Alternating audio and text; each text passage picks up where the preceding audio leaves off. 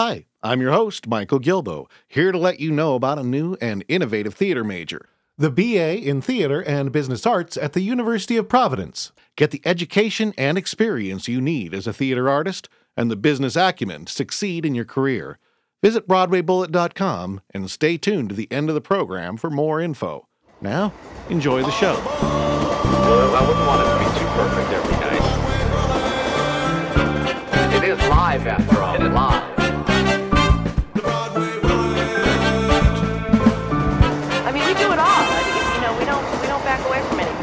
Welcome to Broadway Bullet, Volume 116. I'm your host, Michael Gilbo, and wow, I think we just got a really fantastic episode for you this week.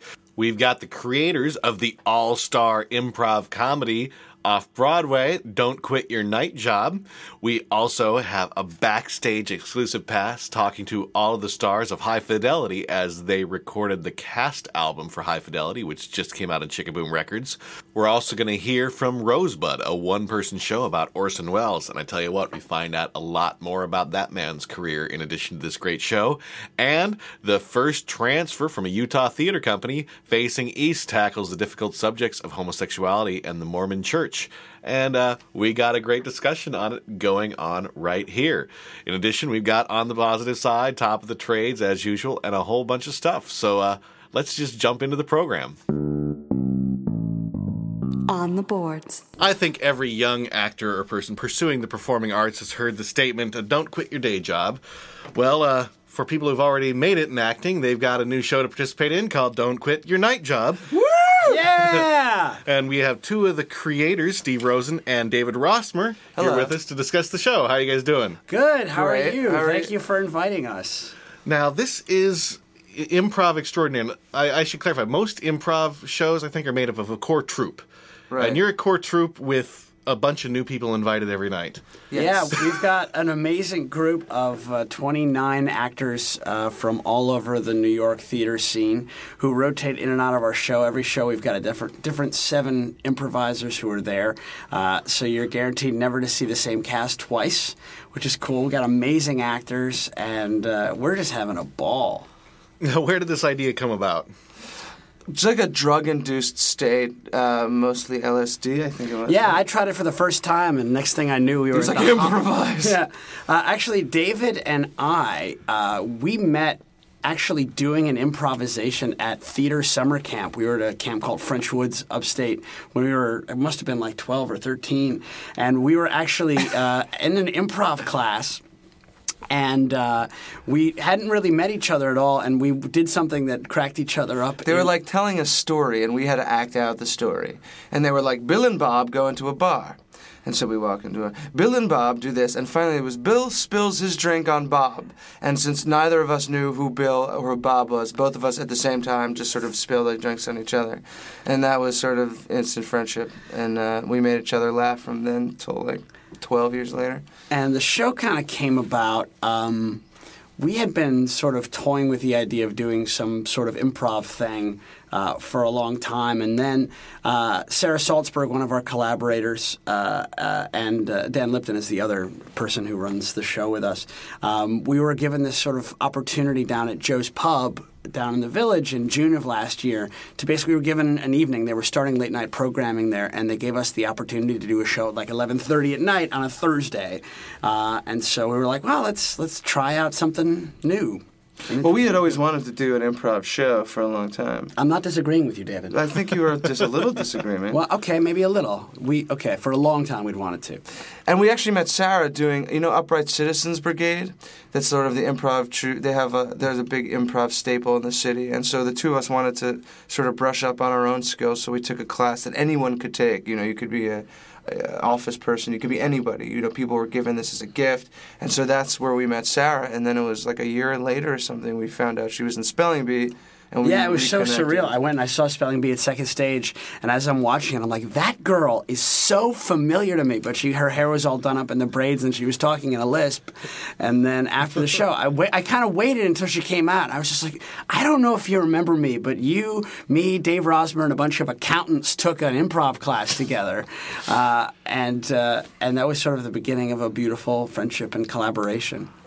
So how did it evolve from going from once a month down at Joe's Pub to you're going now going every night at 11 a.m. at the Ha Comedy Club? Oh, I hope it's not 11 a.m. It's I mean, sorry, 11 p.m. Oh my God! We're missing it right now. It's like uh, it's like TheaterWorks going back to TheaterWorks USA, getting up for the 10 a.m. show. Um, we uh, should we should do a ten o'clock matinee of Don't Quit Your Night Job. the school show. yeah, the school show. It's all yeah, all spelling bee cast and uh, Grinch Stole Christmas. Um, that is really random. Um, we uh, we sort of hooked up with uh, uh, a producer named Jed Bernstein who came and saw the show downtown and really liked it. Uh, It was kind of his idea, I think. He was the one who said this could be a show. Yeah, yeah. We we didn't approach him. He came to us uh, because every month we would have basically we would invite a bunch of our friends and uh, actors who we really liked, who we had specific ideas for. Because the show isn't exclusively improv. Like we'll have musical guests, and we have segments that we've written into the show. Uh, there's one, Stars of Tomorrow, where we use a little kid. Uh, to play a really old character in something with a bunch of other adults, um, and I think that he, the idea of and it was a it was a bunch of other actors coming to see us because that's who sort of knew about it, and that's who was up at eleven thirty on a Thursday night was all the other actors from Broadway shows. Um, and so I think he sort of saw that environment and saw the playfulness of it and thought that there was potential to do it a lot more often. And we sort of foolhardily said, yeah, that, that should be easy. Little do we know, it's really hard, but we are having the time of our life. It's just, it's amazing to get to play every night. And I get to hang out with David and Sarah and Dan, my friends, and, you know, and, and play. It's great. Yes. Now, We're besides friends. the revolving cast, you said of like 29 people who filter in and out, you're, you advertise that you have a special celebrity guest each night. Yes, Uh, I'm curious what one. some of the most interesting stories so far involving some of your celebrity guests. God, we- mess ups, screw ups, crazy stories. What's Well, the the show is sort of based on screwing up. I mean, it is a hearty blend of off the cuff humor and planned stuff. So um, we mix. We're doing improvs at one point, which are totally people will jump in at all times. I mean, that's completely made up on the spot. Uh, and like the other night, we had Tovah Feldshuh come out. I think she came out because she thought it was a different. Yeah, she uh, thought she, she thought it was over actor symphony. Yeah, she thought it was this overactor sympathy. Sim- sympathy. I have sympathy for the overactor Yes, sympathy. it's a, it's a hearty blend. Uh, yeah, and she came out, and, and suddenly she somehow went from thinking she was doing this overactor symphony to becoming like this crawfish. crawfish. Yeah, she became a crawfish, and it was actually one of the coolest moments we've had at the show, watching Tovah Feldshuh on the ground, sort of curled up like a fetal crawfish. Um, and and It was it was in a musical, and uh, and all of a sudden they put the mic in her face, and they said, "Crawfish, what is your name?" And she says, Oh, "My uh, name is Golda Meir." uh, yeah, we've had some amazing uh, guests. You know, uh, summer. Uh, I'm trying to think of anything that. oh, Mark Summers. Mark Summers. We had Mark Summers of Double Dare fame do a, a skit, uh, Double Dare the musical, and unwrap the musical. We really took him to task. And he also, I mean, the, the, a lot of these people have got these skills that we don't know about. Mark Summers also started his career as a magician, and so he had like a stage magic act that he's done there. I think we've had some. we, had, we have Nicole Parker from Mad TV. She's phenomenal. yeah, Mo Rocca. Mo Rocca just came to the show the other the other afternoon, to sort of last minute. he just shows up. at the show and we throw him in. in, and that's sort of the environment. It's it's if whoever shows up and wants to play basically gets thrown into the game. I thought Patrick Wilson was one of the funniest. 'cause- He really is hilarious. And you don't you don't think about Patrick. You think of him as being a good-looking leading man, and then all of a sudden there he is. And uh, he, we played the celebrity press conference game. I don't know if you remember this from Yeah. when you saw it, but what happens is we get a. Uh, uh, an actor on stage, and we it's a press conference, and it's a celebrity in town to promote a famous Broadway show. Except the person who's having the press conference doesn't know who they are or what show they're in.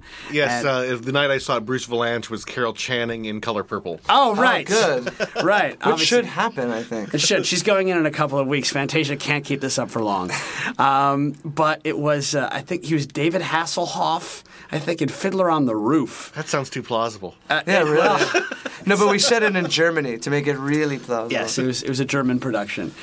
Um, and who Sutton Foster has been such a great friend of the show. And, and, uh, and yeah, we're just, you know, it's our friends. You know, people that we've worked with and love working with and new with. people too who you know we we get to meet as well. It's a lot of fun to meet some new people in that environment because it's not like they're coming to a talk show. It's not like they're coming out to sort of talk about what they're doing or plug. They get to actually do things that they wouldn't get to do anywhere else. And the audience gets to watch them do things that they wouldn't see them do anywhere else.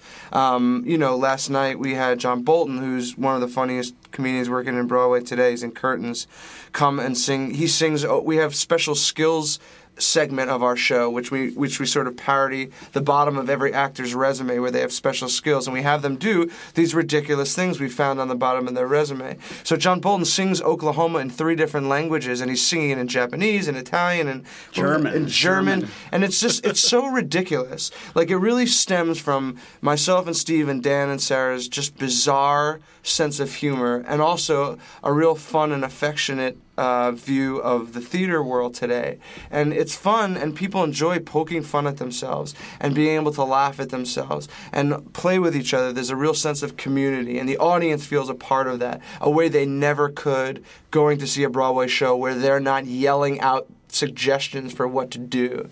So, um, it, when it, at its best, it's everyone working together, the audience, us on stage, and um, and it's it's just like it's like a party, you know, it's like an after theater party. Now, as I mentioned at the beginning of the interview, you know, most improv shows are formed of a core group. And, Are you and getting this- mad that we didn't answer your question? That we No, totally no, no, went no, no. I'm, I didn't. It wasn't a question then. Now it is. Objection, Your Honor. Such a jerk. Now it's a question, and that is, how do you rehearse such a thing?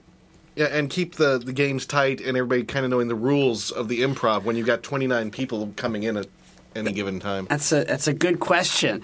Um, we uh, we have. A, a, a weekly rehearsal where basically everybody who's going to be appearing in the next week's shows comes in and learns the games that we're going to be playing the following week. And it has been described by some of the actors as as close to college as they've been in a long time, uh, where they come in and basically we just throw up groups of people, we tell them how the game works. Sometimes we have a, a basic idea of what the game is, and we sort of learn it in a very collaborative environment. So the people jump up on stage and we sort of tweak the games as people are playing them, saying, you know, this works a little bit better. Maybe we should, instead of getting just a location, maybe we should also get the name of a specific language or a culture to filter that through. Yeah, I mean, most improv troops are comprised of that core, so we wanted to do something different. We wanted to give people the experience, um, sort of an like a, an addendum to going to see a Broadway show, where they can now see these people playing around, and most of them are some of the funniest improvisers I've ever seen. And Steve and I have gone and seen other these improv shows you're talking about, and um, we are doubly impressed with our cast after we see them because they, they to me they're the funniest improvisers I've, I've seen. And the fact that they can always mix and match and play with new people like there's an energy that you don't find when you're working with one troop of people. And it's helpful. They sort of can feel each other out better. They work with each other on a more consistent basis. But there's a freshness to it at don't quit that you don't necessarily find there. And so we actually love the fact that we have um, such a large group of people who are always changing. And in those rehearsals, we find that the games grow, and we what Steve is saying is we learn new things about them and we experiment with them in different ways because everyone adds their own color to the games. So one week we might play it one way, and the second week we might play it a different way depending on who we have. And uh, it's like an embarrassment of riches when it comes to that. It is, and uh, one of the games that we play, I don't know if you I'm remember. embarrassed. Are you embarrassed? Yeah. You're blushing. Thank you. That's okay. Do you want to need a moment? No, no, no, I'm okay. Okay, if you need anything, just let me know. I'm Thank here for you. I appreciate it. Um, one of the games you play is uh, called New York Two. I, I I don't know if you remember this, but it's sort of based on uh, on that show on New York, the theater criticism show they have every week on New York One, and it's uh, we review three uh, shows, two musicals and a play. Uh, Talking about the embarrassment of riches is usually if you go to an improv show and people have to start singing, but it's people making up funny songs who've got these incredibly legit voices. All of a sudden, Will Chase, who you know, or Charlie Pollock or, or Jen Colella have got these amazing voices. I don't mean to single out any of our cast because they're all amazing singers, but uh, all of a sudden are making up songs and belting high A's and B's. You know, um, Well, really- I was there was the guy from from the practice. Oh, Jason, Kravits. Yeah, he's he didn't have the Drowsy greatest Chaperone. voice, but it was like he was actually writing an honest to God musical on the Yeah, spot. yeah. I'm like going, my God, lyrically, this guy is improvising like well yeah when it's like right when it's when it works it's like step one you're giggling. Step two, you're laughing. Step three, you're sort of in awe. And step four, you're going, I sort of want to see this full musical. I sort of want to see the whole thing because it's better than a lot of the stuff I've seen. and, um, and step five, it's I ordered a vodka tonic, and this is definitely gin. Yeah.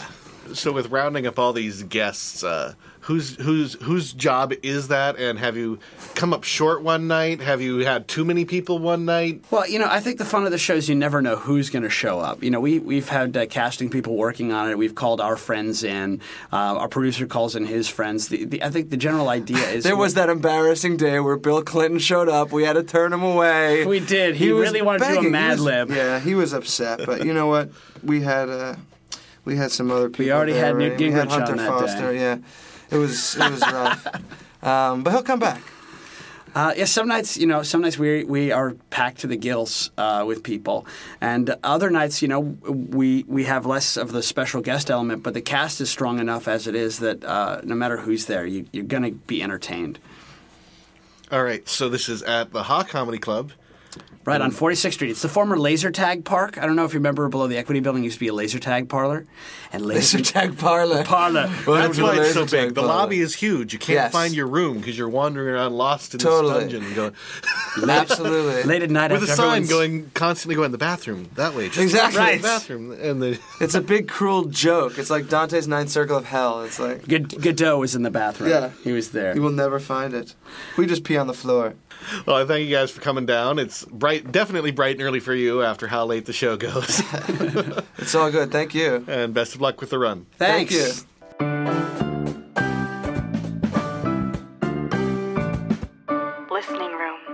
Sh-K-Boom and Ghostlight Records invited me behind the scenes to the recording sessions for High Fidelity the Musical. And now that the show is out on CD as of last week, we got a treat for you with interviews with tons of the people involved in the production, lots of snippets from the CD, and even two full songs from the soundtrack. The CD is available now on Ghostlight at Amazon and iTunes. for the serious collector who a record's worth. Need a vintage Decca, step into my Mecca. It's the last real record store on earth. I'm talking with composer Tom Kitt. Hello. How you doing? I'm great, thank you. Is this a busy day for you here? Yes, it's a, it's it's a wonderful day. It's nice to be back with the uh, with the score and the cast and and uh, the family of High Fidelity. Now, this is all being recorded one day straight, right? Yes, one day, and then we'll uh, edit and mix uh, next week and then coming weeks. So, h- how crazy is that getting all the musicians on key and making sure they're all on point together? I mean, you, you, they perform the show tonight every night correctly. So, how Yeah. how different is it for them coming in? Um, I, I, well, certainly because they haven't played it in about a month or, or so. It's it's uh, you know, it's amazing how much they've retained and how quickly they, they get right back into it. So um, I'm I'm actually pretty in awe of everybody who just comes in and, and nails it in a few takes. It's uh, it's, it's pretty mind blowing. So, you having fun sitting behind the booth? I love it. I love uh, you know it's it's great that we get to document the show and and um, and hear all the music again and, and, and the voices and, and uh, it's just an incredible group of people. So it's uh, it's thrilling to be back. So, what were what are some of your favorite musicals that didn't run very long? Some of my favorite musicals that didn't run very long. Wow. Um, well, uh, you know, it's, it's it's hard to say because I haven't necessarily always been a uh, you know the type of, of fan of musical theater that gets to shows in, in a week and a half. So not in you know I just haven't seen that many, but certainly some you know the Sondheim scores that, that you know like Merrily We Roll Along that, that didn't get to run as long, and uh, I love the Capeman uh, score that um, uh, you know I think ran for a couple of months. Okay, man, that was the, That was the Paul, yeah, Paul, Simon. Yeah, I mean that music is just beautiful. I just, I just, I, I, I bought a ticket very fast to that show because I was so in awe of the of the work he did. So um, I guess those are a couple that, I like, and then High Fidelity is at the top of my list, obviously. Obviously. So, you working on anything else coming up? yes, uh, I have a show called Feeling Electric that is in development right now with uh, Second Stage. We're hoping that uh, there'll be a production soon. Uh, that's something that I uh, have been working on for some time, and we were at uh, the New York Musical Theater Festival last fall.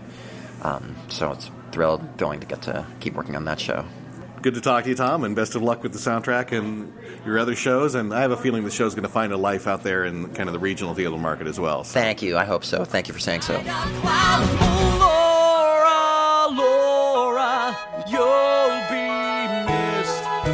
sweet, sweet Laura, yeah.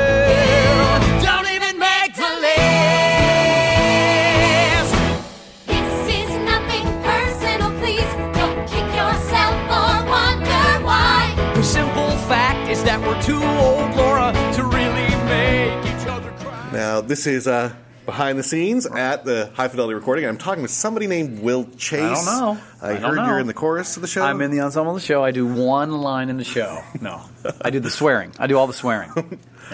Now, I imagine you're being kept a little bit busier than some others backstage here. Uh, yeah, a little bit. Uh, I, I came a couple hours ago and we did uh, did a couple things live, and then you know a couple things we do with uh, the band playing tracks and stuff like that. Yeah, but I've, I've got a long night ahead of me too.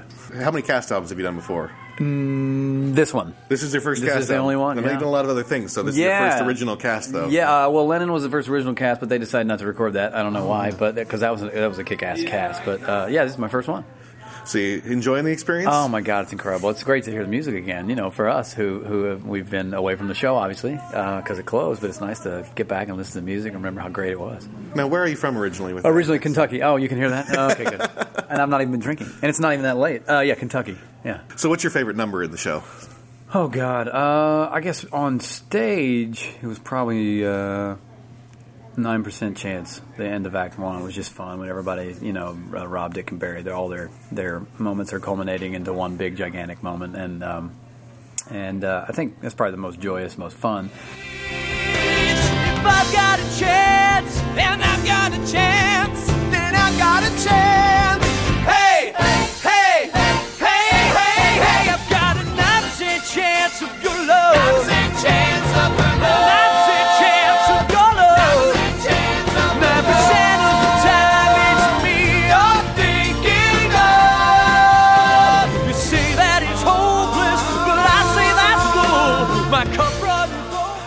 Second act for me was always a blast because I really don't I don't stop. You know, I start the first song and then I'm never ever off stage again. And uh, so I always consider the second act one big long number. So I guess the second act of the show is uh, is probably my, my favorite number. My favorite number to listen to, and like I just heard the, the orchestration for it again. And all my friends who came to the show said that theirs was the uh, conflict resolution where we do the rewind and we kick in. Oh, yeah. So, that that's was definitely crowd pleasing. yeah, it's pretty That's, fun. Is that being recorded here? Is that more because that's a scene? Oh no, that's, that's already been recorded and laid down. Oh Okay. yeah, yeah, it's definitely going on. Curious see how that comes across in recording. it's such a visual. Well, but so much of the show we're learning that even we're learning doing it uh, now is um, the narrative. You know that uh, where I where I had the narrative with the audience and had that relationship with the audience that I can have it with the listener too. So a couple scenes that I would normally be projecting out to the audience, I can you know just uh, talk to the listener in the headphones, which is kind of fun too. Yeah. If you had a favorite number of yours that's been cut Uh, from out of town, you- Uh, you know, there was a great song at the end of Act uh, end of uh, Act Two. Now it's uh, "I'm Sorry," the song I sing by myself. We used to have a great duet called "Wonderful Love" that Laura and Rob sang. I think they thought it was a little too. Um, we didn't need to hear Laura singing with Rob at that point. It had to be Rob's decision to say "I'm sorry," and then that was it. But it's a "Wonderful Love." It's a great, great duet with Jen Colella. Yeah, okay. Well, thanks for taking time Sure, to man. talk to Broadway Bullet while you're very busy here. yeah, right on, right on, man. No, have your fun, little child. Don't you worry about me. Oh God, don't leave me crying in the rain. I'm always crying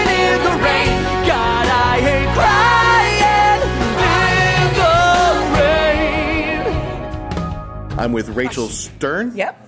And what was your role in the show? Uh, I played a character named Liz. I also played a character named Jackie slash Janice, but uh, Liz was my main role on the show. now you have a real show-stopping number in I the do. show. I do. I do have a nice little showstopper in the first act called She Goes. Now, have you taped that yet? We just taped it about a half hour ago. As you can tell, my voice is much lower now than it was about an hour ago. Um, yeah, we did it in three takes, baby. One, two, three. So, is this your first cast album you've recorded? It's not actually. I recorded the cast album of Tarzan last year. Um, I was a swing in that show, so I only got to sing on a couple numbers, but I really got to blow out on mic on this time. This time around, it's pretty great. Has the orchestra already laid down? Or are you singing live with the orchestra? Um, I wish, I wish I was singing live. She goes, um, but they laid that down earlier today, and they're just smoking on that track. It is such a fun, fun orchestration. They're just blasting. It's so much fun. Did she goes go through any changes at all during writing, during the progression of the show? Absolutely. Well, I was not the original uh, actor for the role. So it was originally actually a whole step higher, um, which uh, would make a lot of people happy, I'm sure, if they were ever auditioning with that song because I sing very low. Um, but yeah, it's much lower now, and uh, the dialogue has changed in it, and um, the melody has stayed the same. I mean, I've kind of jazzed it up a little bit, but you know, it's pretty much what Tom Kitt wrote, which is perfection. Well, good talking to you, Rachel. yeah, Have you fun too. with the rest of your recording. Thanks so much. Okay. Thanks. Talk to you soon. No offense, but you were lucky to get her. I like you both the same, well, her a bit better. Your macho act can't hide the fact you adore her. Now she's gone like all the others before her. 15, 20, that's a few. The shit is old and so are you. I relied on your success to direct me.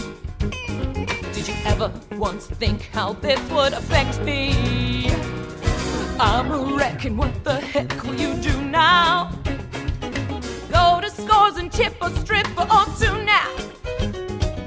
I don't know how it works today, but for you it only works one way. You meet someone, you move in together, she goes. You move in together, she goes. The girls may change in face and name,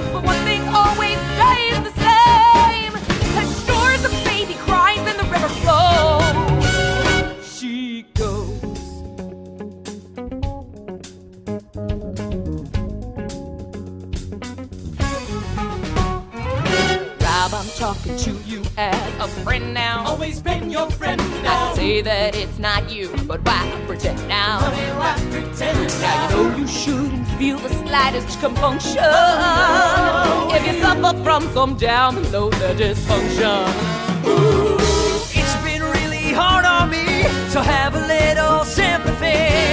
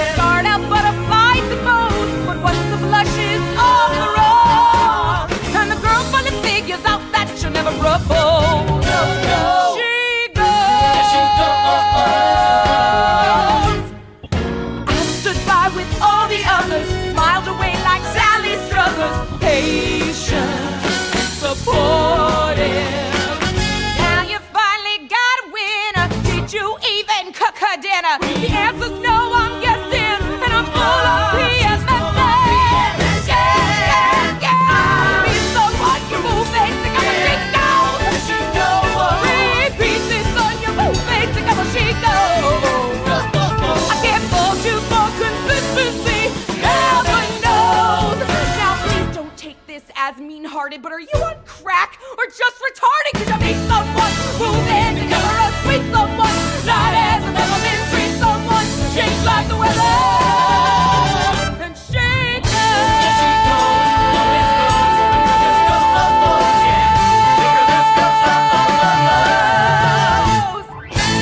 back in the green room with Amanda Green, the lyricist for High Fidelity. How you doing? I'm doing great, thank you. I'm so excited to be here. It's kind of crazy day for you, I imagine, huh? Absolutely, absolutely. I'm so glad we're uh, recording this record, and so great to see everybody. So I'm having a great time. So has anybody flubbed a lyric yet?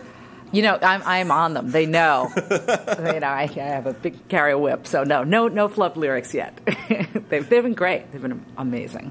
So is this your first time recording a cast album, or Yeah, I mean, I think you know I've done them before, but it's usually like you know in our friends, you know, so on the scale? the- Garage Band was the, my last uh, thing. So yes, on the scale, definitely. so what do you think of the experience so far? Uh, it's fantastic. Yeah, I mean, some people don't behave, but no, it's great. And and they've uh, we did you know we recorded a demo before we did the show, but they they feel so comfortable doing it, and they know their parts and their characters so well that it's a snap. That's great hearing the songs again. So I'm having a great time. What is it like following in this in this business with such a legacy? Uh, you know, I, uh, do, doing it is, is so much better than thinking about it. I mean, it's once you're doing it. You know, if you, if I thought about it too much, I think I don't think I'd be able to do it. But because it can be very intimidating. But I think uh, I grew up watching them do it, and it's uh, I, it's just so much fun to be doing it myself. You know, yeah. So I think it's like you're definitely blending a lot of the classical influenced styles lyrically and still bringing a fresh sound to the stage. I was appreciative of. I think you did a good job combining the intellect as well as a lot of modern euphemism. Oh, I appreciate. Well, I, I have such respect for his and Betty's work, and it just made me laugh. And I always think it, it was, it still holds up. I mean, not still holds up. It wasn't that long ago, but it's it is con- it's contemporary for their time, but it still doesn't feel dated. And I wanted to do that with this, you know, with the present day. So, what was your favorite lyric that was cut out of town? Oh, we cut. You know, we cut about twenty-five songs, literally. Uh, so I think we had a song called "Let Me Touch Your Breast," which I was sorry to see go, uh, and a song called "I'm Too Tired Not to Be with You," uh, which I was also sorry to see go. So that's Now I two. heard a rumor. Is it true that they're going to they're going to record a couple of the cut songs? I, I we're hoping to uh, be able to record "I'm Too Tired Not to Be with You" because Jen Colella sings it amazingly well, and it would be great to have it on record. All right. Well, thanks. My pleasure. Is this the way life's always gonna be? Well, if that's the case, I think you'd better sleep with me. I'm too tired not to be with you. I'm too sad, I feel too bad, and I can't deal with anyone new. I'm here speaking with John Patrick Walker, back behind the scenes of recording the soundtrack for High Fidelity. How are you doing? I'm very well. How are you? Good. And your main character in the show is a is an acronym that I'm probably going to say wrong, so I'll ask you to say it. Uh, yeah, it's uh, TMPMITW, the most pathetic man in the world. Uh, the the guys in the record store uh, never bothered to find out what his name was, and so that's how they that's how they referred to him.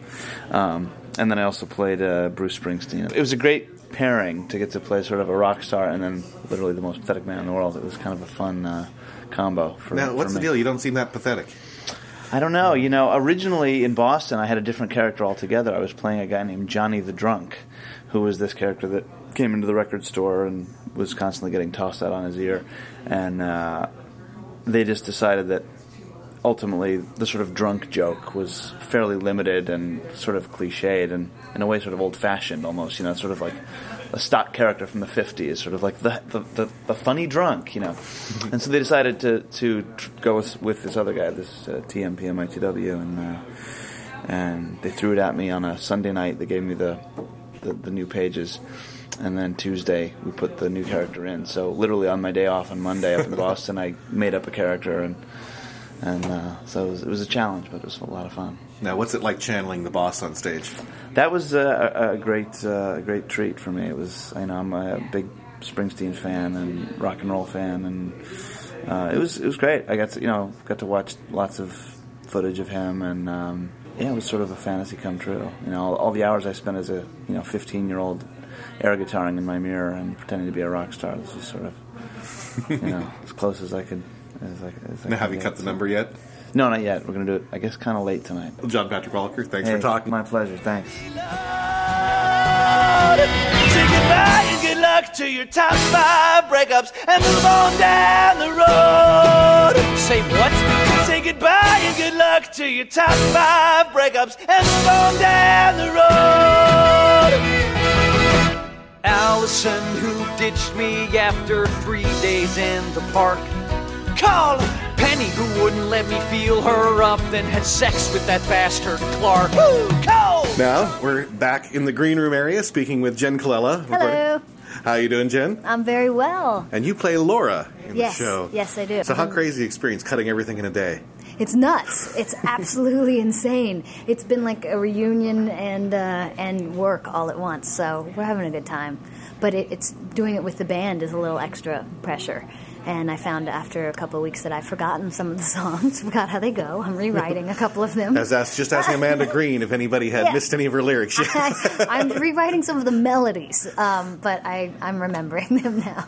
so what's your favorite song from the show? Oh man, there there are a lot of good ones. Um, I enjoy. I slept with someone who handled Kurt Cobain's intervention. That's a fun one. I yay! Good luck with everything. Thank you so much. He slathers me in oils and massages me for hours and hours and hours. He's caring and supportive and gives me his full attention.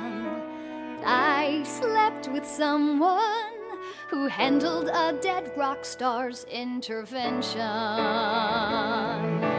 Finally, Right now, I'm actually in the noisy green room with everybody who's backstage working on the soundtrack. Yeah, is everybody having fun recording the cast album? Yeah! If any of you have can think of your favorite musicals that didn't run for very long, but are still really great shows. Hi, Chess. Chess, yes. Yes, that's a good Marilyn. Chess was in the Imperial. Urban Cowboys. Urban Yeah. Cowboys. Urban Cowboy. What are you laughing at? Why are you laughing? Phantom of the Opera. Lenny. Yeah, the Phantom of the Opera hasn't run very long at all. It's, it's, a shame. Of course, like. All right, well, have fun everybody with the rest of the recording. Thank you. Buy the album. Have fun buying the soundtrack. Jay Klaitz and Christian Anderson. How you guys doing? All right. Thank you. Now, Christian, what was the name of your character in the show? Um, it was um. Uh, Dick. no, I know. I was trying to think of my joke I was going to use. What was I? What was I, what was I going to say? Dick. No, no. Oh, I, hi. I'm Christian Anderson, and I'm p- playing Ben Brantley in the show. I, I, I mean Dick. Oh yeah. I Now, forgot for all those who about haven't that. seen the show That yet, is you have like gonna this be- kind of recurring song that your character just suddenly breaks into. Yeah, And- Dick sings no problem. He, he's he's ready to appease everybody, especially Rob. He wants to do whatever Rob wants him to do because he's a he's a pleaser. Yeah. Now, when I saw the show, it got quite a response from the audience. Why do you think that is? Well, it's a sweet song, but it's also kind of like a stuttering kind of song. You know, he's this. He, he, he says, he's just listen to me stutter. Um, he says something, you think he's finished, and then he goes again and says a little bit more, and then you think he's done, and then he says a little bit more. So uh, I don't know. It's funny, and it, it has like Dick is very soft spoken, but then it has this big, huge, loud build. Yeah, it's funny. It's it's, it's a contrast. My schedule's pretty open, so I've got some time today. Plus, I've got some other stuff to tell him anyway. So I'll tell him when I tell him all the other stuff, or I can even call. So it's no problem, no problem at all. All right, Dick. It's no problem. I'll see him later at a gig. I'll probably start with your news first, cause my news isn't big. And Jay, you get what is kind of a, unusual for a supporting actor in a show. You get to close the show with Yeah. the big, uh, big number. Yeah. So uh, how did that how did that arise? It's a fun number. I, I think it's great. It ends the show on a real high note. Yeah, yeah. Um, I think you know that was just the way it was always. It was in the script. I mean, it was an honor to be able to do that. It was an incredible song, and it was a hell of a lot of fun to sing. You know, it was. Uh, you know, the, the script. Uh, I think it said uh, Barry starts to sing like um, Barry White, Al Green, and Marvin Gaye all rolled up into one, or something like that. So, I mean, uh, that's obviously a very fun thing to do. It was a Were great you song. a fan of the movie The Commitments? Yeah, of course. yeah, of course, of course. I get that. Yeah, yeah, totally. Got very much that vibe. Yeah, It's yeah, definitely a- absolutely. A, fun number, and uh, so we'll probably hear a snippet from that right now. Great. Have you recorded it yet? Uh, no, not yet. But I'm excited to get in there and rock out. All right. Well, thanks for taking a moment to talk with uh, Broadway Bulletin. My pleasure. Thank you. and turn you on, baby. Oh, I just want to turn the world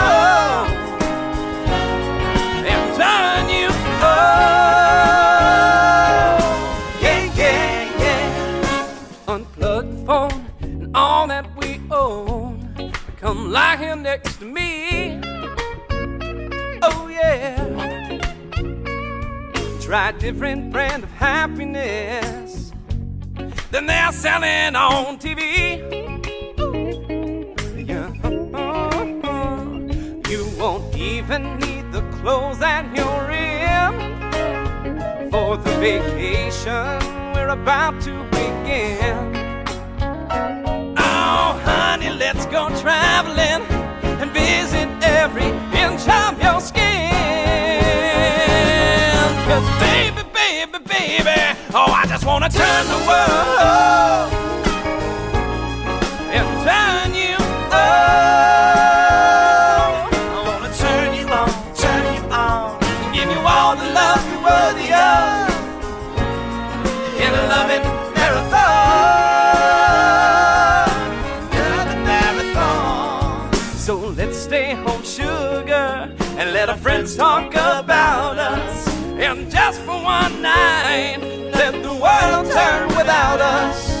Let's turn the world off, baby.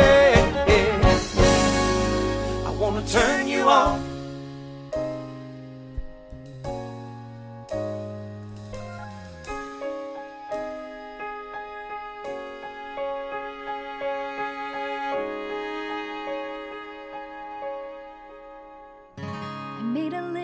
all your faults. It was quite detailed and lengthy, too. And when I read it through, I missed you. You're like a classic Eagle song.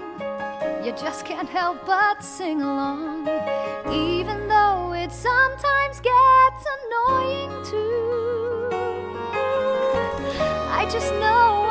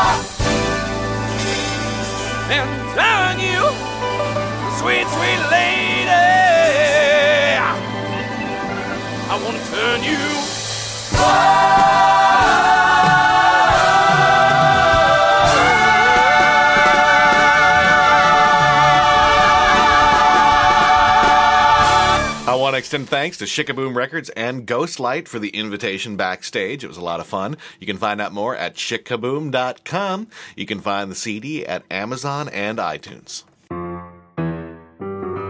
The call board. All right, I got a couple announcements for you. On Sunday, June 3rd at 7 p.m., the Transport Group will host an evening with Tommy Tune, featuring a conversation with the Tony Award winning legendary director slash choreographer and Jack Cummings III, the Transport Group's artistic director. For more information, visit thetransportgroup.com. Also, on Sunday, June 3rd, from 10 a.m. to 6 p.m. at the Westin Hotel in Times Square, BroadwayWorld.com will be co sponsoring the Entertainment Industry Expo. EIE is the ultimate networking opportunity for anyone in or affiliated with the entertainment industry. Attendees will get a chance to land that next gig, and they can learn about new state of the art products and services to advance their careers in the entertainment industry. EIE offers actual casting calls, model and talent searches, and industry workshop seminars with the Trade Expo. Attendees of EIE include a wide range of goal oriented and enthusiastic professionals from theater, film, television, music, and live production. And I don't have the notes here, but I've seen this. I believe this is free too, which is always important. Uh, it's free, you just got to show up. Okay, the 2007 edition of Stars in the Alley will take place in Shubert Alley on June 6th at 11 a.m. Stars in the Alley features performances and special appearances by cast members from Broadway's most popular musicals and plays, including Tony Award winners and nominees. This year, for the first time ever, Broadway fans are invited to vote online for their favorite play and musical and enter to win a Night on Broadway prize package. Max Crumm and Laura Osnes were voted the favorite Danny and Sandy by America and will star in the new production of Grease. Will announce the winners. All right, we've been having a few new people sign up to become registered users at BroadwayBullet.com, and I really urge you to get signed up fast because that's the only way you hear about our contests and giveaways. And a little birdie tells me we might be giving away some pairs of tickets to Don't Quit Your Night Job and uh, a few CDs of the High Fidelity soundtrack. So if you aren't signed up, you're not going to hear about it. All right, that was it for the call board. Back to some interviews. On the boards. Brits Off Broadway has been bringing many productions to 59 East 59th Street Theater the past few weeks, and we're talking with Christian McKay in the studio about his one man production of Rosebud, in which he plays a rose growing out of the no. no, you are playing Orson Welles, I take it. I'm playing Orson Welles, yes. And uh, it doesn't look like a big stretch looking at you. You look like a, a young Orson Welles. Well, I, I think we both eat too much. Uh, that's that's where we start, and um, yeah, uh, it's amazing because um, my my company, Atomic 80, who produces Rosebud, we've been getting over the last couple of years quite a few emails from all over America, and it is amazing how many people are cursed with having an uncanny likeness to Orson Welles. It seems every other American actor looks like him and wants to do the show, so it, it, which is very flattering. But um, uh, the show was written for me, and so here I am, and it, it, it's wonderful, absolutely wonderful to bring Orson, you know, home in a sense. Well, I guess first off, you said it, it was written for you. So how did that all come about? That that you get a show written for you to play Orson Welles? uh, through a lot of cheek, I think. Um, at the time, I was uh, uh, playing a eunuch at the Royal Shakespeare Company in Antony and Cleopatra, which was a very humble beginning. And um, my friend and, and then director, Josh Richards, uh, who had played a very famous one one man show written by Mark Jenkins, who also wrote Rosebud, called Playing Burton. And he did a charity performance in Stratford upon Avon, which I was lucky enough to see. And it remains one of the greatest theatrical performances I've ever seen. Josh doesn't particularly look like Richard Burton, he doesn't sound like Richard Burton, but suddenly on the stage he became Richard Burton, which was absolutely fascinating. So afterwards, with a lot of his Welsh friends, and the Welsh, you know, are very famous for partying, and we were singing Welsh songs and all the rest of it. Um, it was a, a night that Richard Burton would have really enjoyed. I, I probably had a few glasses of wine, so I went up to Josh and I said, You know, I would like to do that. I would like to play Richard Burton on stage and all this. And he said, Well, you cheeky young thing, um, how's about Orson Welles? And I'm afraid my immediate reaction was, I'm not that fat. because I remember from my childhood Orson, you know, looking into camera very earnestly and selling wine before its time and things like that, and sherry adverts and you name it. But the old man, this grand seigneur, uh, sitting there selling all kinds of dubious whiskies and you name it, dog food. Um, I, I didn't really know the younger Welles. So he introduced me to Mark Jenkins, and um, we, Mark was very reluctant. He didn't really want to write the play because he'd had a famous one-man show. He didn't really want to, you know, write another one and you know, That perhaps have a disaster. Yes, or that becomes his thing. He's Yes. the guy that writes one person shows. Exactly. Uh, but uh, thankfully he did. And um, Rosebud uh, premiered at Edinburgh at the Edinburgh International Festival in 2004. And uh, it was a, a fairy tale. We won two major awards. And uh, we got uh, wonderful uh, reviews from the critics. Um, and it's gone from there. I've been touring, and then I put him away in the suitcase, you know, put him down in the shed for, for about 12 months and went off to do other things, playing uh, Shostakovich in a play, because my first career is as a musician. I trained as a musician, so uh, it was lovely to get back to music and play some concerts, that sort of thing. And then, you know, he was knocking on the suitcase door, let me out, and uh, so we, we kind of took him back on the road and especially with the opportunity of uh, bringing the old man home. So here we are in New York City. And now when I'm talking about, you know, the Mercury Theatre and 7th Avenue and things like that, you know, I'm just, it's just outside the theatre. It's fantastic. So now you mentioned you tour with this as well. So how many places have you been to this besides New York? Well, I toured all over the UK and Ireland with it. And um, I went to the Flying Solo Festival in Toronto, Canada. I've been to New York previously. One of the awards we won in Edinburgh was the Best of Edinburgh Award. And so that enabled us to play five showcase performances at the Michael Schimmel Centre for the Arts, which was very exciting. That was just after Edinburgh. And then we, we did a, a, a substantial UK tour. Um, and we've had inquiries from all over the world, from Vienna, for example, where The Third Man was filmed. So I'd love to take it there. And, um, you know, South Africa, Australia, Hong Kong. And, and so there's a lot of places I'd love to take it before he goes back in the suitcase once more. And I get on with other things. Well, now I understand that although this was written for you, you actually did a large part of the research. Yes, I did. Show ready. So, what were some of the most interesting things that you dug up about Orson Welles that you don't think many people know? Well, I became a kind of like Orson Welles anorak. I really did. And and the wonderful thing about any artist is how you divide the truth from the legend. And Orson, what he loved to do was create legends about himself. For example, that he was great friends with Houdini as a child, and Houdini taught him magic tricks. And he was on holiday with uh, some friends in Austria, Austria in about 1933. And of course, he's in a, a, a beer keller and sat next to a man with a little moustache. Of course, it had to be, you know, Herr Hitler uh, there, just because Orson was there. And, uh, you know, he, he would go as a teenager to the uh, bull rings in Spain, in south of Spain. And instead of watching, like we all would, perhaps, uh, if you like that sort of thing, which I don't, um, but you know, at that time, everybody, the whole town, the whole village went to see the, the bullfights. Of course, Orson wasn't content with watching, he got in the ring. I can't imagine a young man with flat feet being an even match for a bull. So I think that's another legend, you know. But what I wanted to do in the play, uh, what Mark and I uh, tried to do, was tell the truth about the man. Because I think there's a prevailing perception of Orson Welles, especially in America, that is not shared in Europe. In Europe, and especially in France, he, his foibles and his inconsistency is, is very often forgiven for the body of work that he left. Whereas, you know, several people who, you know, who have come up to me because I'm playing a show at the moment at, at, at 59 East 59 called Memory about the Holocaust. And afterwards, of course, they come out crying, saying, you know, how moved they've been by this theatrical experience. And of course, after, you know, they enjoyed it very much. And then I say, yes, now Orson Welles, I'm doing Orson Welles. And very often they turn around and, and, and say, oh, yes, he got fat. He, he sold out. He went, you know, he left his film to be butchered and he went off to South America like he was going on some kind of holiday. And, and so I'm there trying not to, you know, and I just wanted to say, you know, come and see the show because I think there, it's a little deeper than that. You know, there's, there's a lot of things that happened to him. Uh, governments and taking on powerful people with Citizen Kane and things like that. And to see the system turn against this great artist. Um, it's, a, it's quite amazing.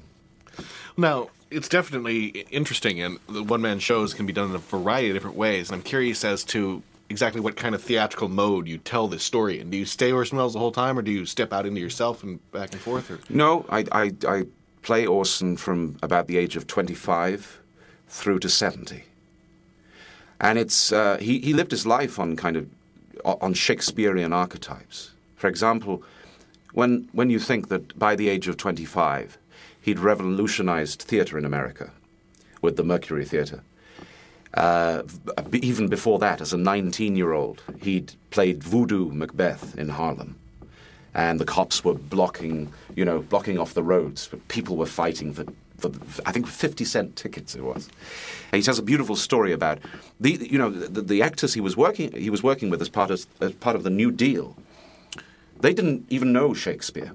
They'd certainly never spoken Shakespeare before. And this 19 year old gave them the magic of Shakespeare. And it was a very, very beautiful, famous production. He said it, was one of the most wonderful things that ever happened to him because instead of the curtain coming down and them taking the bow, they just left the curtain open and the audience came onto the stage to congratulate the actors. So then, of course, he went on to radio. He revolutionized radio. Um, I'm very lucky because when I was playing the show in London, um, I had this wonderful lady outside. I was getting changed, and I had this wonderful lady saying, "Oh, he won't want to meet me. No, don't bother him," and all this. So I ran out, and there was this lovely lady, Madeline Gilford, one of your great actors. And we were talking. She said, "Thank you for bringing my old friend back to life." So I, that was the best compliment I've ever, better than any critics or anything, you know. And I said, well, "You you knew him?" She said, "Yeah, yeah. He gave me my first job." So I said, "And what was that?" She said, "In in the War of the Worlds." That was her first job. She was there on that fateful night. And then, of course, he went to Hollywood. And, you know, after a, a few false starts, looking for the right uh, material, he produces Citizen Kane, which is still regarded as the greatest film ever made by the critics. Uh, all over the world. It's quite an achievement. And of course, he then said, Well, I started at the top and I've yeah. been working my way down ever since. And uh, so it's that. He, he, he started off as, let's say, Prince Hal, Henry V, and he ended up as Falstaff. But he always said that Falstaff, and for me, I, I, my favorite film that Orson ever made was Chimes at Midnight. His, his um, portrayal of Falstaff. I think it's absolutely wonderful and very human. And whereas I disagree with Orson about, he said he was the one good man in Shakespeare which I, I disagree with because I, I, think he was rather mercenary. But obviously, Orson saw something in him. And I think when you're uh, looking for money for movies, it's very easy to become mercenary, you know, when you're desperate to complete a work of art. He always said, you know, that if he'd have been an artist, he could have gone and worked in a grocery store and earned the money for paints and uh, brushes and easels, that sort of thing, canvases. But because he worked in film, he had to go and sell himself, you know. It wasn't selling his soul necessarily. It was selling a product. I mean, Toulouse-Lautrec, Picasso, they produced posters, you know. So uh, I don't know whether it's a, whether it's happens here in America, but certainly in England, there was a kind of snobbery about a great actor, you know, uh, uh, producing commercials and doing commercials. That's been a big problem until just probably the past decade. Yes, it's yeah, become indeed. acceptable for big names to do this. Absolutely. I mean, Laurence Olivier used to come to America to earn a fortune selling cigarettes and all the rest of it, but he would never do it back in England. It's, it's extraordinary. Uh, whereas Orson earned a lot of money, and the wonderful thing, and I think where he's a man of obstinate integrity, is the fact that he took that money and he put it into his films and into his projects. And thank goodness, as a result, we have a beautiful body of work that will, you know, last millennium, hopefully. You know. Now, this is running from May 29th until when? May 29th until June 10th. It's quite a short run, really. Uh, I could stay in the city doing it, you know, for months and months. But you know, it's just, it's just two weeks. It's at 59 East 59 Street Theatres as part of the Brits Off Broadway Festival, and I think it's 8:30 in the evening. All right. Well, thank you so much, Christian, and I hope you get a chance to tour the U.S. so that even more of our listeners can catch the show. Thanks very point. much, Michael. Thank you for having me. On the positive side. Hey, this is Marty Cooper once again on the positive side. I want to thank everybody for their kind words. Uh, I got some of your emails. Uh, a few weeks ago, I hadn't noticed it for a couple of weeks because I, I was away. I heard from a gentleman, Regis Spangler, who wanted me to talk about Evita. Evita actually is one of my favorite musicals. Uh, I think it's the by far and away the best thing that uh, Mr. Webber ever wrote. Way back in 1976, uh, I picked up one of these double MCA cassette tapes, a concept written by the guys who wrote Jesus Christ Superstar, based on that monster from Argentina called Eva Peron. Actually, when I went to school, we were she was called a monster, you know. So I couldn't believe they were actually doing this. Uh, uh, the recordings uh, starred a young lady named Julie Covington, Paul Jones, who was at one time the lead singer of Manfred Mann. He played uh, Juan Perón. And one C.T. Wilkinson was Che Guevara on the recording. First of all, I wondered at the time how they got Che Guevara into the story, but uh, I suppose it's some kind of poetic license uh, that they used. It was turned out to be a pretty good idea. Uh, it works in the show. Uh, of course, you may recognize C.T. Wilkinson as uh, later being the star of Les Miserables. Well, anyway, anyway, I picked up this recording and uh, I put it on my player, and uh, I was immediately taken by it. Hearing the scene in the in the cinema at the beginning, and uh, hearing about her life, hearing these some of these wonderful songs, Waltz for Evita and Che," and uh, uh, "Don't Cry for Me, Argentina," "Rainbow High." Too much to mention, I think. And I noticed one thing later in seeing the musical. It, it always struck me funny that uh, every time I see the show or I see the movie with Madonna or the death scene at the end always kind of brings a tear to my eye. It's, uh, it's, it's a surprising thing because I suppose human beings are all kind of brought together when they see somebody dying and you don't, you're not concerned who it is. You just know a human being is dying and it, it kind of gets to you. Well, uh, a few years later, uh, I picked up the English cast uh, and uh, the English cast recording. And for the first time, I was introduced to a young lady named Elaine Paige. Uh, I found her most enchanting. And then when I saw, I saw Miss LuPone in the Broadway production, I was incredibly excited about going to the, one of the first performances of Evita on Broadway. And it kind of paid me back because uh, I was in love with it. I don't think Harold Prince has done much better in his career. I was most taken by What's New Buenos Aires, watching the dazzling choreography by Larry Fuller. I think that was his name. And surprisingly, he did some of the movements for Sweeney Todd. So it was quite a year for Harold Prince that year. He had Sweeney Todd in one theater and he had Evita in the other. Both in, incredibly entertaining shows. on the opposite side of the spectrum totally. I love them both. Well, in any case, I had the pleasure of seeing uh, a revival in London last year with an Argentinian girl, Elena Roger, playing Evita. She was great. I think she's about four foot eight or something like that. Uh, very small, huge voice. Uh, and uh, I enjoyed seeing Philip Quast as uh, Juan, Juan Perón. And a guy named Matt Rawle played Che. I found this production wonderful, although not quite as well staged as the original Broadway. I mean, when you think about it, uh, in the original Broadway, he used devices like having her bedroom door being a revolving door and the picking of the president of Argentina as a musical chairs number. Incredibly original. I love the movie also. So I, I kind of love everything about Evita, and uh, so I took this time to talk about it. I hope Mr. Spangler made you happy. Once again, uh, if you enjoy my segment, actually, even if you don't enjoy my segment and you want to write uh, criticism, uh, you can reach me at BroadwayMarty at AOL.com. I take any suggestions, as you've heard tonight. Once again, it's Marty Cooper, and stay on the positive side. On the Positive Side is brought to you by The Colony, online at colonymusic.com or in the heart of the theater district at 49th and Broadway. You can always say, I found it at The Colony. On the boards. Facing East is the first off Broadway transfer from a show originating in Utah. And we have the director, uh, Jerry Rapier, and the playwright, Carol Lynn Pearson, here with us to discuss this exciting event. So, how you guys doing? Great. Great, thank you.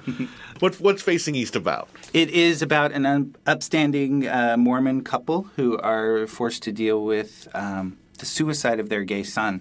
And uh, the play takes place at his gravesite where they also encounter his, his partner for the first time. Now, are the two of you Mormon? I am still Mormon.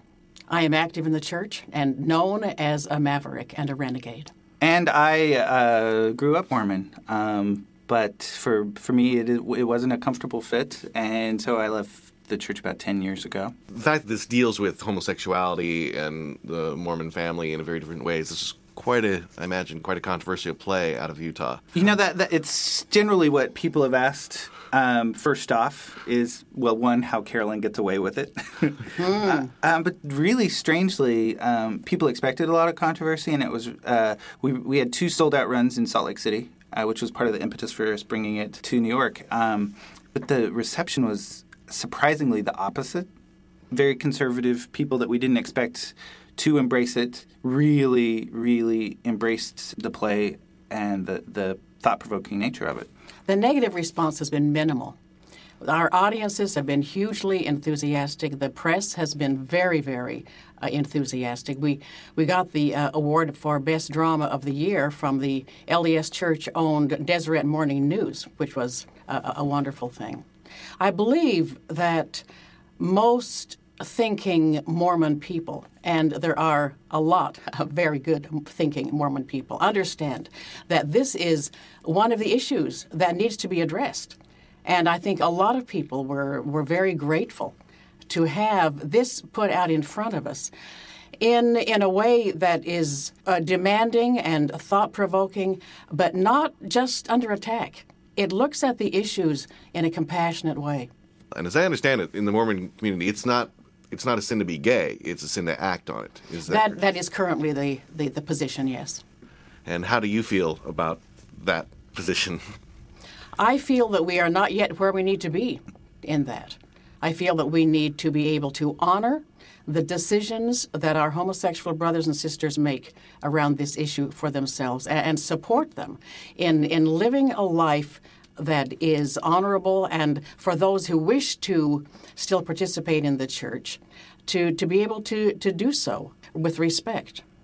I think one of the things that people have a difficulty understanding about Mormon culture is that it is a culture. It's not just a faith. It's just not something you do on Sunday. It is intended to be and structured to be your entire lifestyle. And so when something isn't acceptable, such as being gay, in that culture, it it puts people in in a very um, difficult position in actually having to choose uh, to change everything about their life to be true to themselves if they happen to be gay. And so it's a lot of people are really surprised that it's so this becomes a truly life and death situation for gay Mormons, but it really the culture makes it so that they feel that that's the only choice they have, and so a lot of people really look to Carol Lynn, uh, a lot of gay Mormon men, as uh, having kind of opened the door for the possibility of finding a way to, if not reconcile those two, at least find a way to not let go fully of either one.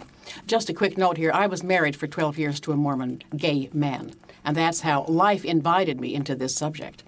And after the 12 years of a Mormon temple marriage and four children, and then our anguish, both of us, to realize that um, his orientation had not changed, we divorced and remained good friends, and he passed away uh, six years later of AIDS. And that was in my home where I was caring for him, which I, I wrote Goodbye, I Love You, a book that kind of sprung open the conversation in our community and in a lot of places around this issue. And that's how I was invited into the subject. And I've continued to be there with strong interest and strong friendship for large numbers of especially Mormon gay people and their families who don't have a lot of places to go to speak frankly about all this.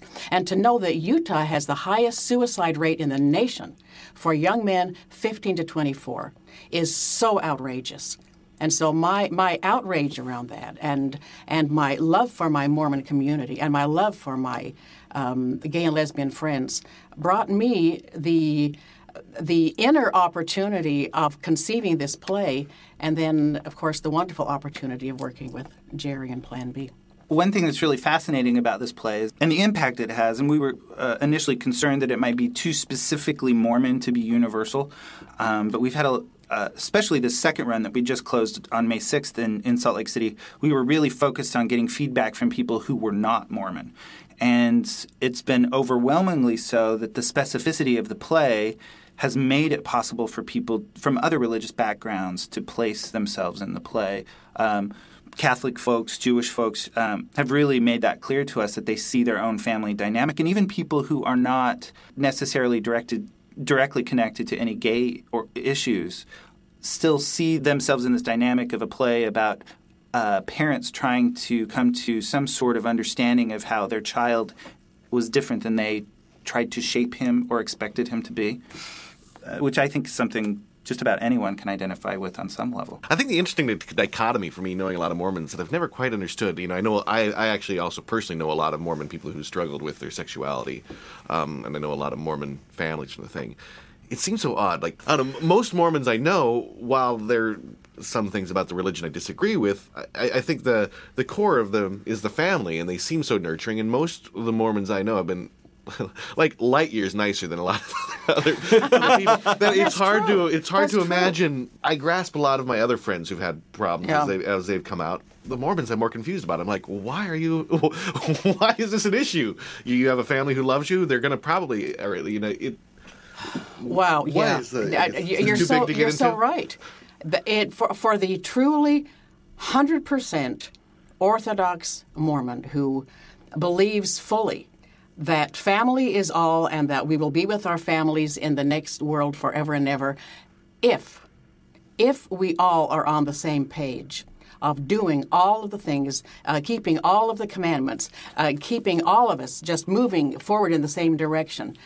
Uh, But to when one person steps out of line, that really brings immediate terror into a fully believing family because that suggests that this person whom they love dearly is going to be lost.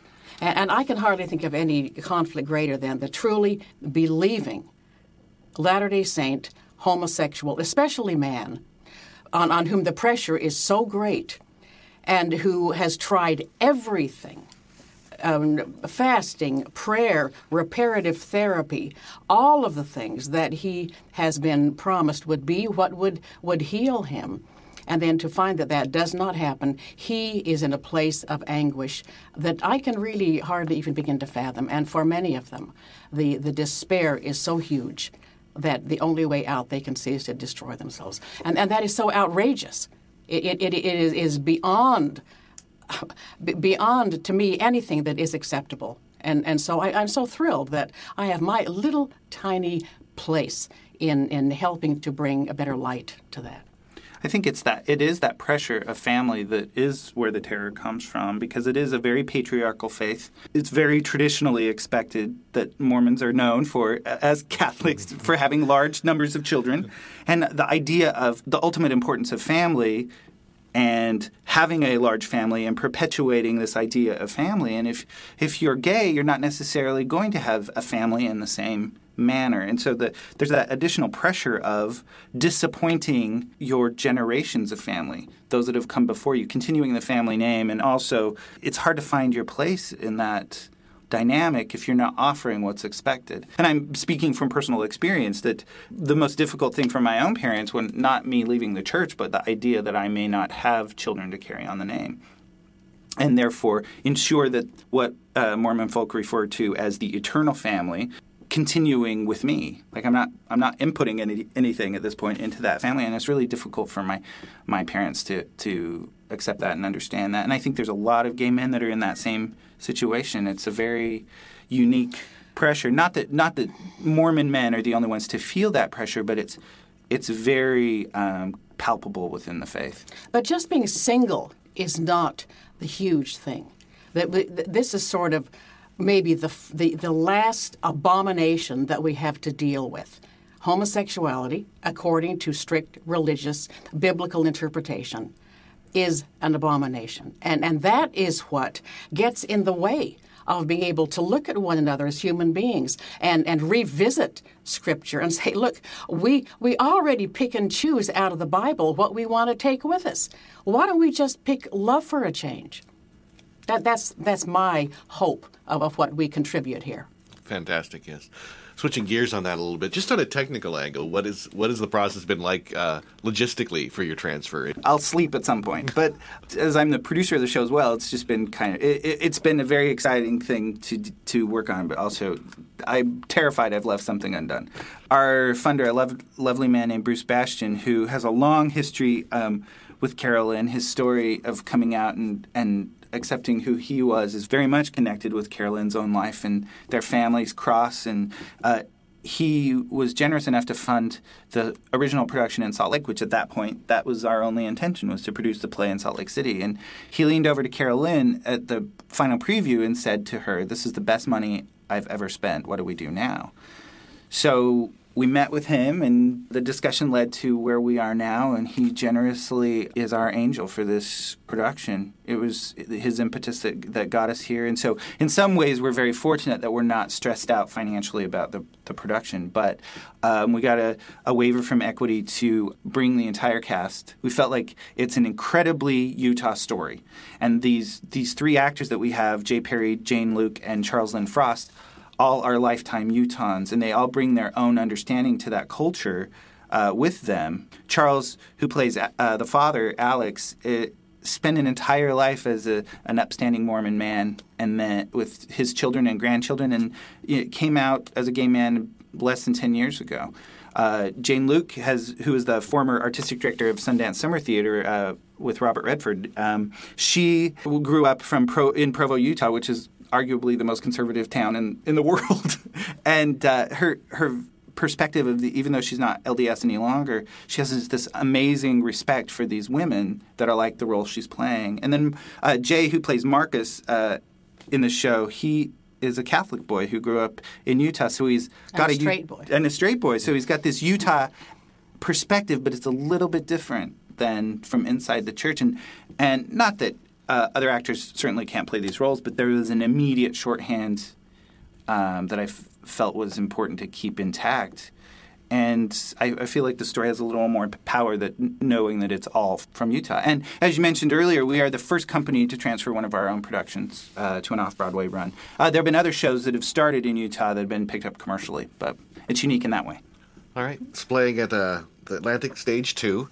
And when? How can people get tickets? Uh, we begin previews on May 25th with official opening on May 29th, and then we run through June 17th. Uh, tickets are available on our website, planbtheater.org backslash facing east, or just through ticketcentral.com, or you can call 212 uh, 279 4200. All right. Well, I thank you so much for coming down and chatting. As I understand, Jerry, you're actually a regular listener as well. Yes, yes, love Broadway Bullet. All right. Well, good luck with everything. And Thank you so much. all right. Top of the trades. Two time Tony winner Matthew Broderick will star in Manhattan Theater Club's world premiere production of Kenneth Lonergan's The Starry Messenger as part of the new season at their New York City Center Space. Lonergan, the Academy Award nominated author of You Can Count on Me, as well as the celebrated plays Lobby Hero, The Waverly Gallery, and This Is Our Youth, will also direct. In a by invitation only ceremony to be held at New World Stages, the 63rd Annual Theater World Awards will be presented on Tuesday, June 5th to the already announced winners. I guess this is so they have a better chance of the winner showing up to accept them. Um, yep. Who include Spring Awakening's Jonathan Groff, In the Heights Lin Manuel Miranda, Mary Poppins Gavin Lee, and The Color Purple's Fantasia Barrino. First presented in 1945, the prestigious Theater World Awards are the oldest awards given for Broadway and off Broadway debut performances. Da da da dum. This is probably a little bit too far off, so it's maybe more in the rumor category. But a musical adaptation of The Addams Family is headed to Broadway. Elephant Eye Theatrical, the new Broadway development and production company formed by Stuart Oken, Michael Leavitt, and Five Cent Productions, will produce The Addams Family, a new musical based on characters created by the legendary cartoonist Charles Addams, who, in a prolific career spanning six decades, conceived several thousand cartoons, sketches, and drawings, many of which were famously published in the New Yorker. But none have appeared on a Broadway stage, and I'm to cross my fingers that none will. The 52nd Annual Drama Desk Awards took place this past Sunday, May 20th. Tom Stoppard's The Coast of Utopia was in a big shocker named Outstanding Play, and Duncan Sheik and Steven Sater's Spring Awakening was named Outstanding Musical. The Utopia trilogy, which recently ended its run at Lincoln Center, won seven awards, the most of any production of the season, and Spring Awakening took a total of four. For more information, you can find a link to all the winners at BroadwayBullet.com. Just click on the Volume 116 show notes to find a link. Top of the Trades is brought to you by BroadwayWorld.com, always the best place for theater news and social gathering. We'll be back next week with more of the top theater news in Top of the Trades. Curtain call. Well, Coram Boy has posted its closing notice for May 27th due to uh, underwhelming ticket sales. That's unfortunate. If you are interested in seeing it, do uh, make sure you run out fast. You can get a ticket. Uh, I might encourage it. I have to say that Coram Boy is a very polarizing show, with most people tending to fall into a love it or hate it camp. But I got to tell you, there are definitely a lot of people who really love it. So if you're interested in some really bold uh, theatricality on stage and can forgive uh, kind of mundane, uh, you know, a melodramatic plot, get down and catch it before it leaves because it's quite a sight. Also, really quickly, I'd like to welcome our five brand new interns that are going to help make things real interesting for you, and they'll be blogging on the website at BroadwayBullet.com and a whole lot more. We've got John Delamar, Amanda Hutt, Deborah Blumenthal, Brian O'Sullivan, and Katie Marshall. So, uh, everybody give them a nice yay, welcome, and uh, let's see what they bring to the party over the summer. Also, before we end, I just want to remind everybody I love hearing feedback what you liked, what you didn't like, uh, what you'd like to see on the show, anything. So just send, uh, send me a note at feedback at BroadwayBullet.com, and I will most definitely uh, enjoy what you have to say, even if it's uh, criticism. All right. Well, this is your host, Michael Gilboe, and until we meet again next week, thanks for hopping on board the Broadway Bullet. Well, I wouldn't want it to be too perfect every live after all, live. I mean, we do it all. I mean, you know, we don't we don't back away from anything. So, a little more about our brand new theater and business arts major. I know what most theater programs are like, and I've talked to thousands of artists. All of this told me that a new style of theater major was needed. Theater majors can get a pretty good arts education just about anywhere, but most programs do very little to prepare actors, directors, playwrights, technicians, producers, etc., to manage their careers. When you go into the arts, you are your own business, and you need to manage that to strategically plan for your career to grow. If you've listened to many of these interviews, you know you need to be self starters to create your own opportunities. I'm going to make sure you are ready for that world. You'll get a ton of opportunities as an undergraduate. Actors will act, even as freshmen. Designers will design shows right away. Playwrights will see their shows mounted. Directors will direct. Producers will handle shows from inception to execution. Outstanding guest artists will conduct workshops, and outstanding students will even work on this podcast and travel to New York with me for interview weeks. And if that isn't enough, we've got an amazing program that will pay all or part of your student loan payments, even private loans if you are earning less than $40,000 six months after graduation. That is an invaluable option that lets you pursue your passion in theater with less financial pressure. If interested, and I hope you are, go to BroadwayBullet.com. I'd love to help you launch your career.